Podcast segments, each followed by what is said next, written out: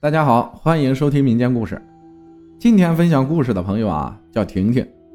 她说：“阿浩你好，听了你讲的故事已经有一段时间了，知道你很忙，也不知道你有没有时间看我给你讲的故事。不管你有没有时间，我都要说给你听，希望你能看见。前段时间听你说过一个关于房子的故事，我就想起发生在我外婆身上的一件事儿，这是真事儿。”故事的名字且叫租房吧。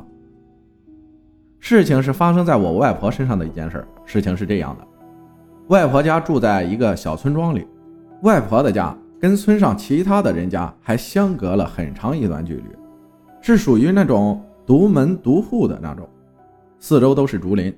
当初外婆的娘家人一直让外婆一家搬出那个村庄，外公一直都舍不得那片竹林，所以。一直都没搬走。后来外公去世了，是外婆一手抚养了六个子女长大。后来三个舅舅都长大成家立业，都相继搬出了那个小村子。妈妈和阿姨们都嫁了人，只留下外婆一人住在了那个小村庄。妈妈和舅舅他们就一直劝外婆也搬出来，外婆一直都不同意。后来外婆年龄越来越大了，生活上有一些不方便了。外婆才同意搬出来，但是外婆不愿意跟舅舅们住在一起。后来妈妈他们就问外婆想和哪个子女住在一起啊？外婆想了想说要住在我家。一来我二舅搬到了离我家不远的地方安家落户了，二来我外婆的娘家靠我们家不远，还可以经常走动。后来经过舅舅和阿姨们的商量之后，便让外婆住在了我们家。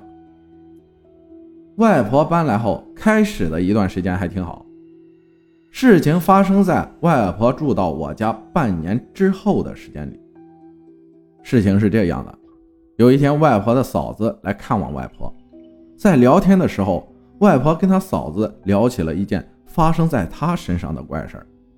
外婆说，她最近有好几次在晚上睡觉的时候，感觉有人在拽她，想把她往门外拽。他一开始以为是在做梦，后来这事儿发生过几次，外婆也不知道是怎么回事。后来有一次，他在睡觉的时候又感觉有人在拽他，他就不肯动，用手使劲抓住了床沿。再等他醒过来之后，他发现自己睡在了地上。他也不知道是怎么弄的。后来外婆的嫂子想了想，跟外婆讲：“这房子是你女婿家的。”你女婿家的房子有他家先祖，可能是他家的先祖认为你是外人，不好老住在他家，要赶你走。这话一说，外婆就有一点害怕了，就问嫂子：“这可怎么办呀？”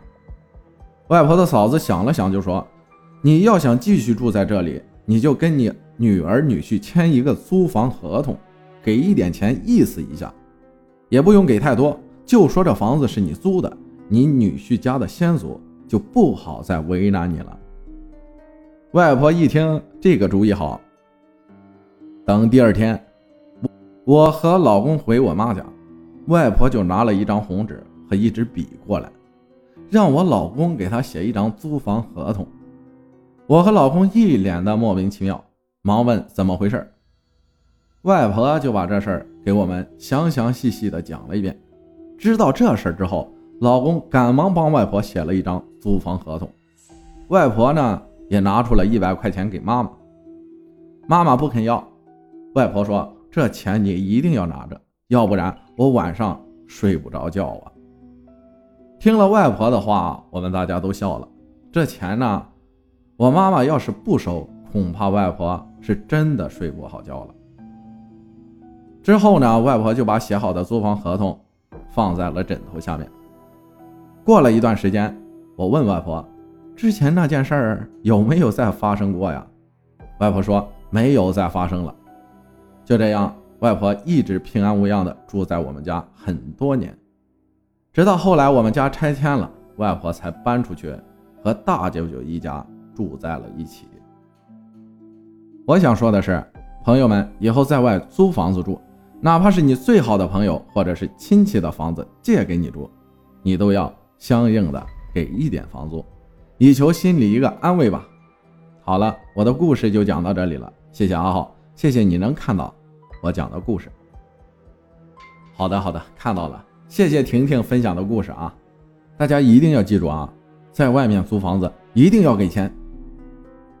感谢大家的收听，我是阿浩，咱们下期再见。